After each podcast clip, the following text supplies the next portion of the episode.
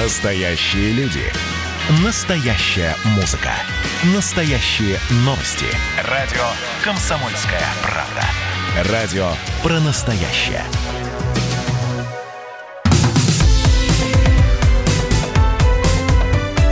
Как дела, Россия? Ватсап-страна! Мы же э, про Хабаровск обязательно поговорим, тем более, что туда Сергей Шнуров прибыл. Об этом через несколько минут. Сейчас мы начнем разговор про Турцию, потому что названы даты возобновления чартеров в Турцию. Рейсы на популярные курорты в Анталию, Доломан и Бодрум откроются с 10 августа. Перевозками займутся авиакомпании «Уральские авиалинии», «Победа», S7, Nordwind и Азур Эйр. Я напомню, что вылеты будут осуществляться всего из ряда городов, не из всех далеко. Например, Победа будет осуществлять перелеты в аэропорты городов Анталия и Газипаша. На сайте перевозчика S7 стартовали продажи билетов на рейсы из Москвы в Анталию. Спрос есть, спрос на отдых есть. Мы помню о том, что летний сезон туристический немного странноватый в 2020 году, и тем не менее он стартовал с задержкой. Мы рассказываем вам о переполненном юге России. И вот открывается Турция, но при этом говорят, что дешевой Турции не будет. На прямой связи вице-президент Ассоциации туроператоров России Дмитрий Горин. Дмитрий Львович, здравствуйте. Здравствуйте. Многие отмечают повышение цен и при этом некоторые специалисты говорят, ну а что вы хотели? А как по-другому? И курортам надо как, каким-то образом убытки, которые из-за запоздавшего э, туристического сезона покрывать. Да и, в общем-то, дешевой Турции действительно больше не будет. Вы согласны с этим? Не совсем соглашусь. На самом деле а, цены находятся на уровне прошлого года, но не надо забывать, что курс существенно изменился и по доллару, и по евро. И э, если турист бронировал, например, в январе э, свой тур по курсу 69 за евро, сейчас э, это 83-84 рубля, примерно на 15% больше. Это первый фактор. Второй фактор, не все гостиницы в Турции открыты. А, кстати, например, для туристов из Германии Турция закрыта до 31 августа, и поэтому а, сейчас а, на курортах Турции уже отдыхают граждане Украины и Белоруссии. 10 августа присоединятся российские туристы к этим полетным программам.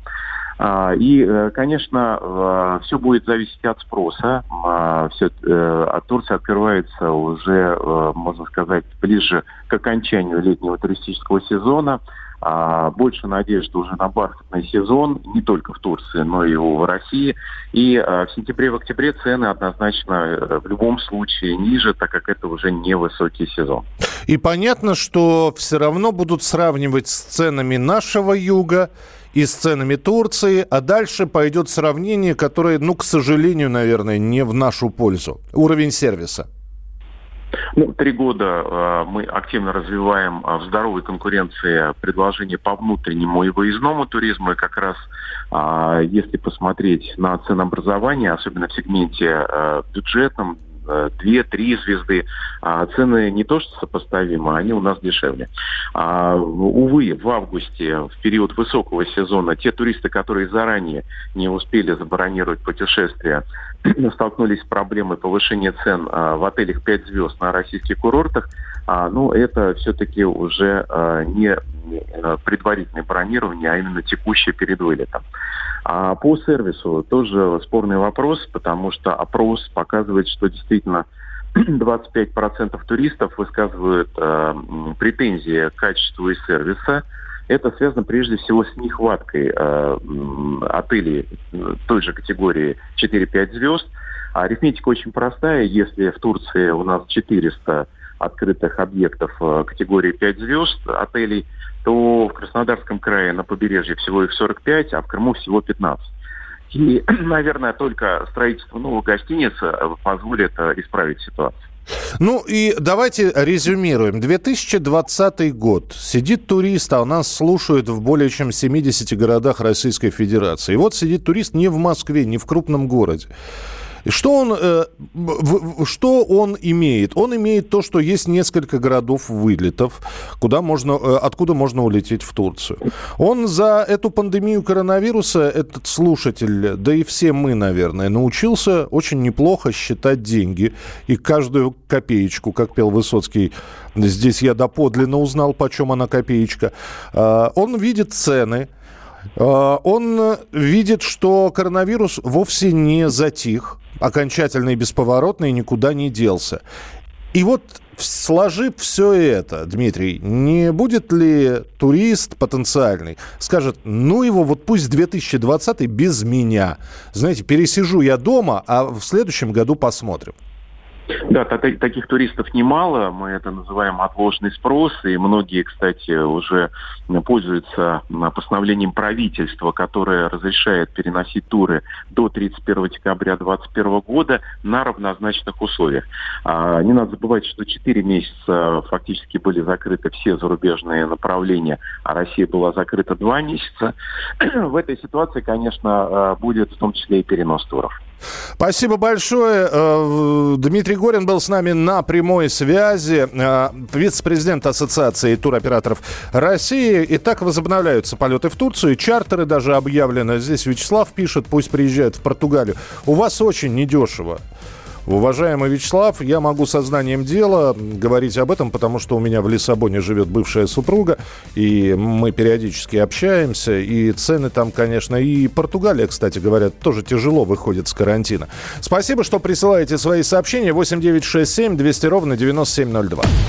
Радио «Комсомольская правда». Ну а Сергей Шнуров прибыл в Хабаровск на съемки фильма о протестующих и уже опубликовал стих на странице в Инстаграме.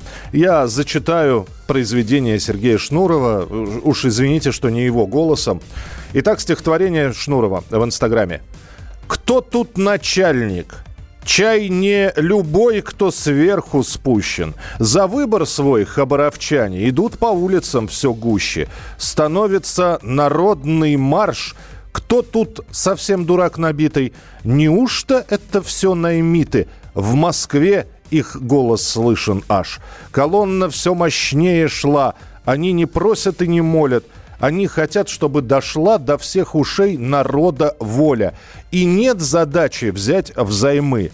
Нет, не у них сползает крыша. Мы не тупы. Тупы не мы, а те, кто их не хочет слышать. Сергей Шнуров, э, пожалуйста, 2020 год. О нахождении Шнурова в Хабаровске обязательно поговорим. А, что он будет снимать? Сейчас он, кстати, в здании правительства находится на разговоре с Михаилом Дегтяревым. Ну и чем закончится этот разговор, я чувствую, что новости из Хабаровска еще будут поступать сегодня достаточно активно. Продолжим через несколько минут. Кто-то любит есть на даче шашлычки,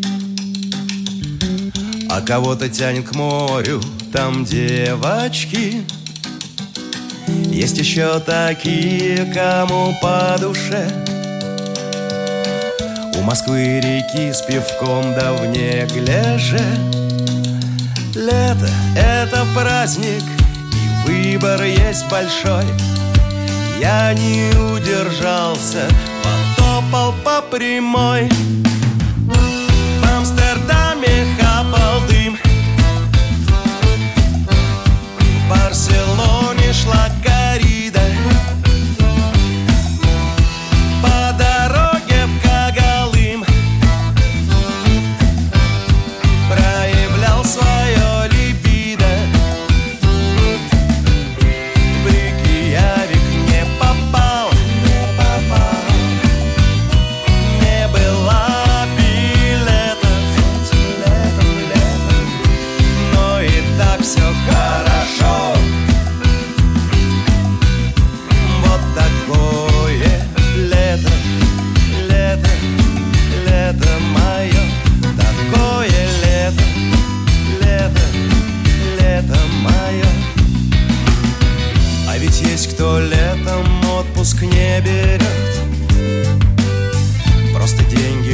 торопит все, чего дождет. Для меня с финансами вопрос решен Много ведь не надо, если не пижон. Рюкзачок за плечи, ветер в волосах. И за горизонты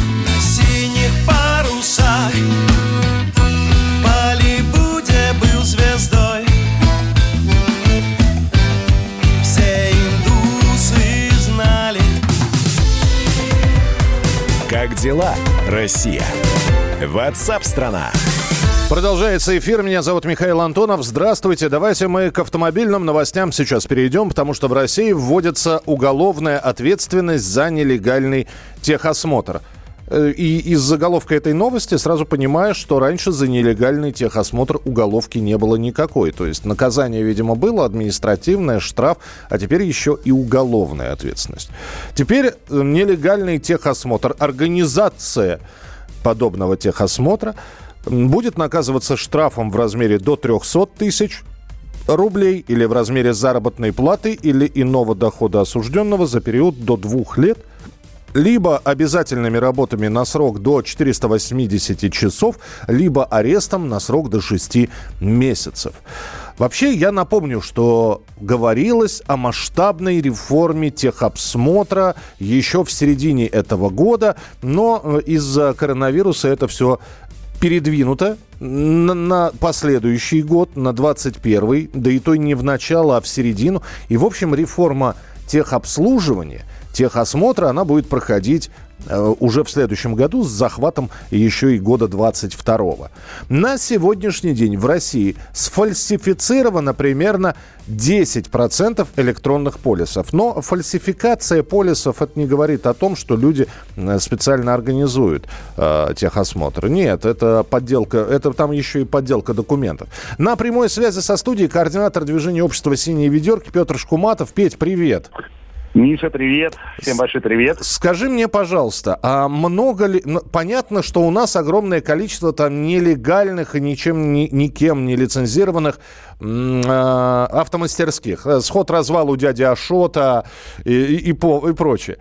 Но это не техосмотр. А вот сколько у нас таких организаций, которые занимаются нелегальным техосмотром? Я думаю, что приблизительно ноль. То есть закон принят для того, чтобы ликвидировать то, чего и так нету. Я правильно понимаю? Ну, конечно. Дело в том, что эм, э, компа- компании, которые занимаются техническим осмотром, э, они обязаны передавать данные в так называемую базу данных э, или информационную систему ЕАИСТа. Э, и без э, аккредитации это сделать просто невозможно. Так. И у нас сейчас все люди, которые э, занимаются проведением техосмотра автомобилей, они, как правило, у них есть лицензии, и они находятся, в общем, в правовом поле. Ну, конечно, да. У них есть э, электронные подписи, у них есть сертификаты, которые им выдают для доступа к, в, к этой базе данных. Uh, у них есть всякие там логины, пароли, договоры. Поэтому я, честно говоря, сам удивился, когда услышал, что э, за неавторизованное технический осмотр. Но это, видимо, какие-то мошенники, которые, так сказать, э, бумажки, так сказать, продают без внесения этих данных в базу ИАИСТа. Но на самом деле я могу предположить, что такие, наверное, есть. Ну да, потому что периодически сталкиваемся мы с фальшивыми ОСАГО, но опять же, я не понимаю, вот мы сегодня говорили уже про расширение Уголовного кодекса, что э, там есть статьи, которые можно объединить, да, сделать подстрочники, э, подпункты, но у нас очень много статей дублирующихся и пересекающихся. И вот э, у нас есть статья мошенничество.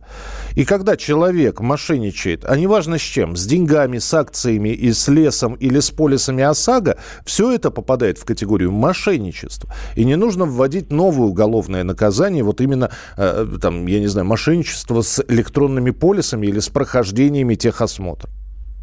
Нет, ну э, по поводу мошенничества с электронными полисами здесь немножко другая история. Дело в том, что доказать э, умысел, а это умышленное преступление, э, на мошенничество э, нельзя. Ну вот э, если ты посмотришь на количество уголовных дел, которые заведены э, вследствие обмана автомобилистов, э, то есть продажи им э, полисов, э, которые так называемые неправильно оформленные полисы, э, то ты увидишь э, цифру э, ноль.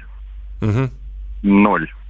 А почему? Потому что э, полис-то оформляется, э, договор-то выполняется, просто данные в базу данных РСА, э, ну и, соответственно, э, у страховщика э, вносятся неверные. Это равно как и с техническим осмотром. То есть э, аккредитация у компании есть, Угу. Но вот э, технический осмотр никто не проходит, никто никуда не приезжает, все через интернет его покупают. То есть э, данные в эту базу данных э, вносятся ложные. Та же самая история с э, поддельными полисами ОСАГО. Но они не поддельные. Они настоящие, просто они неправильно оформлены, и если э, кто-то, не дай бог, попадет в аварию э, с владельцем такого полиса, который будет еще и виноват, то компенсацию придется ждать до второго пришествия, я полагаю. Скажи мне, пожалуйста, а водитель э, в этом вот э, в этой истории, о которой мы сейчас говорим, он вообще э, как, какую-то роль играет, или это не его вина, что у него поддельный техосмотр там выданный там ли, на липовой справке или липово прошедший, пройденный, не то ОСАГО фальшивая. Водитель ответственность какую-то несет? Ну, э, если техосмотр все-таки покупается э, сознательно людьми, да, ну потому что он вообще не имеет смысла никакого. Его для частных легковых автомобилей давным-давно надо отменить. Мы про это уже давно говорим, что это, по сути, такой коррупционный налог на автовладельцев. Mm. И э, просто ну, сделать там дополнительный какой-то коэффициент там, или сделать добровольным, например. А, пожалуйста, хочешь проходи, хочешь не проходи. Если прошел, вот тебе скидка на ОСАГО. А, что касается приобретения полиса ОСАГО у мошенников, которые на самом деле юридически не мошенники, а, то здесь, э, к сожалению, все не так просто. Подавляющее большинство автовладельцев добросовестно приобретает такие полисы, просто польстившись на скидку. А э, в итоге получают вот такой вот э, странный э, странный отфотошопленный э, документ, э, который э, потом, по сути, никак их не защищает. Вот здесь как раз э, проблема именно в том, что людей обманывают. Но это не обман, это не мошенничество. Принято. Спасибо большое. Петр Шкуматов был с нами на прямой связи э, в программе WhatsApp страна. Говорили мы о том, э, Петр Шкуматов, координатор движения общества «Синие ведерки», говорили о том, что в России вводится уголовная ответственность за нелегальный техосмотр, но и Петр, да и я, как вот слегка удивлены, Нету у нас таких предприятий, или там это же надо заморочиться, чтобы арендовать цех и заниматься э, нелегальным техосмотром или там снять офис и делать, э, выдавать эти нелегальные ТО, когда их, в принципе, диагностическую карту ТО можно достаточно легко приобрести через интернет. Ну, в общем, Петр считает, что подобная инициатива касается 0% мошенников. Хотя, возможно, где-то в отдельных регионах такие люди есть.